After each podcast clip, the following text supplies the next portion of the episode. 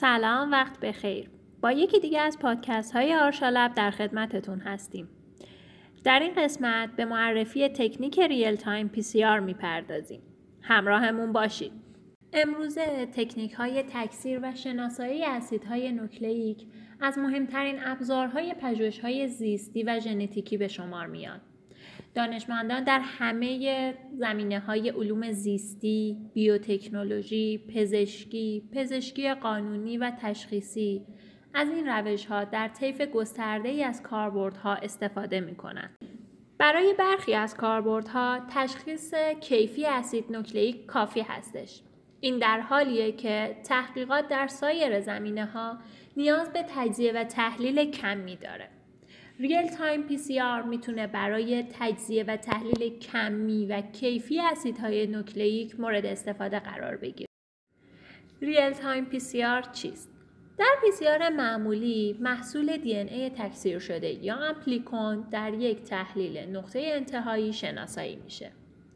در حالی که در Real Time PCR تجمع محصول ایجاد شده رو طی روند پیشرفت واکنش PCR به طور همزمان نشون میدن به طوری که کمیت محصول پس از هر بار انجام چرخه PCR اندازه گیری میشه. Real Time PCR دارای مراحل متعدد هستش. در اولین مرحله اجزای واکنش های PCR رشته های هدف به همراه primer های اختصاصی آماده میشن. سپس اجزای واکنش PCR با توجه به پروتکل مشخص در لوله های واکنش با هم ترکیب میشن و لوله ها درون دستگاه Real Time PCR قرار می گیرن. بعد از تنظیم دستگاه واکنش PCR شروع میشه.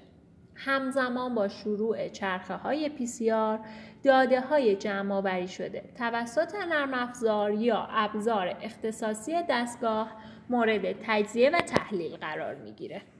تشخیص به وسیله تکنیک Real Time PCR با اضافه کردن یک مولکول فلورسنت به عنوان گزارشگر به محصولات PCR توی هر لوله واکنش انجام میشه. به طوری که با پیشرفت واکنش و افزایش مقدار DNA تولید شده توی هر چرخه فلورسانس ایجاد شده به وسیله مولکول گزارشگر هم افزایش پیدا می‌کنه که این افزایش با حسگرهای دستگاه قابل شناساییه. مواد شیمیایی فلورسانس به کار رفته برای این منظور شامل رنگ های متصل شونده به DNA و توالی های primer یا probe نشاندار شده با فلورسانس هستند. برای ردیابی و نظارت بر سیگنال فلورسانس این probe های نشاندار شده، دستگاه های thermocycler تخصصی مجهز به حسگرهای تشخیص فلورسانس همزمان با پیشرفت چرخه های PCR و تولید محصول اونا طراحی شده. فلورسانس اندازه گیری شده متناسب با مقدار کل amplicon یا DNA تکثیر شده هستش. تغییر فلورسانس به مرور زمان برای محاسبه مقدار amplicon تولید شده در هر چرخه مورد استفاده قرار می‌گیره.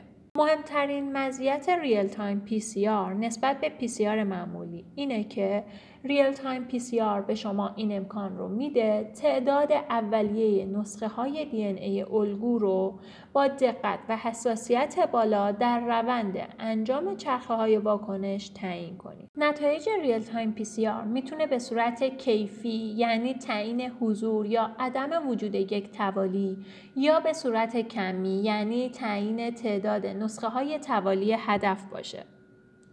Real Time PCR کمی به عنوان روش QPCR یا Quantitative Real Time PCR شناخته میشه. PCR معمولی در بهترین حالت می‌تونه نتایج واکنش ها رو به صورت کیفی با استفاده از تکنیک ژل الکتروفورز ارائه بده. علاوه بر این داده های Real Time PCR بدون نیاز به انجام ژل الکتروفورز قابل ارزیابی هستند. به همین دلیل با Real Time PCR در زمان و هزینه های انجام واکنش صرفه جویی. در نهایت از اونجایی که واکنش های این نوع از تکنیک پی سی آر همزمان با پیشرفت واکنش های قابل ردیابی هستند داده ها در یک سیستم QPCR یک پارچه با لوله بسته بدون نیاز به دستکاری واکنش ها ارزیابی میشن و به این ترتیب امکان ایجاد آلودگی در واکنش ها کاهش پیدا می‌کنه و نیاز به دستکاری های بعد از تکثیر در تجزیه و تحلیل QPCR وجود نداره. کاربردهای تکنیک QPCR یا Real Time PCR تکنیک QPCR یا Real Time PCR ابزار انتخابی جهت شناسایی سریع، حساس و اختصاصی رشته های اسید نوکلیک هستش. و همچنین می‌تونه مقادیر کمی اسیدهای نوکلیک رو توی نمونه های مختلف بیولوژیکی مشخص کنه. تکنیک Real Time PCR در برنامه های کاربردی متنوع همچون تجزیه تحلیل بیان ژن، تشخیص و شناسایی ارگانیسم های اصلاح شده ژنتیکی در مواد غذایی و ژنهای دخیل در سرطان مورد استفاده قرار می‌گیره. در آزمایشگاه های تحقیقاتی واکنش های QPCR به طور گسترده برای اندازهگیری کمی تعداد کپی های ژن و یا به اصطلاح دوز ژن در رده های سلولی مختلف یا حضور ژن های جهش یافته در نمونه مورد استفاده قرار می‌گیره. چنانچه تکنیک Real Time PCR در کنار روش PCR با رونویسی معکوس انجام بشه از این تکنیک ها میشه برای اندازهگیری دقیق تغییرات در بیان ژن استفاده کرد. به عنوان مثال افزایش یا کاهش بیان یک ژن در پاسخ به شرایط مختلف محیطی یا درمان دارویی با اندازهگیری تغییرات mRNA در سطح سلولی قابل اندازهگیری هستش. کاربردهای این تکنیک رو میشه به اختصار به این صورت بیان کرد. یک بررسی بیان ژن دو اندازهگیری میزان همانندسازی ای در ژنوم سه بررسی بیان ژن در اثر داروها. چهار تشخیص جهش های DNA. پنج شناسایی پاتوژن ها و 6 تعیین ژنوتیپ افراد. ممنونم که تا اینجا با ما همراه بودیم در قسمت بعدی پادکست به روش انجام تکنیک Real Time PCR می‌پردازیم. پس با ما همراه باشید.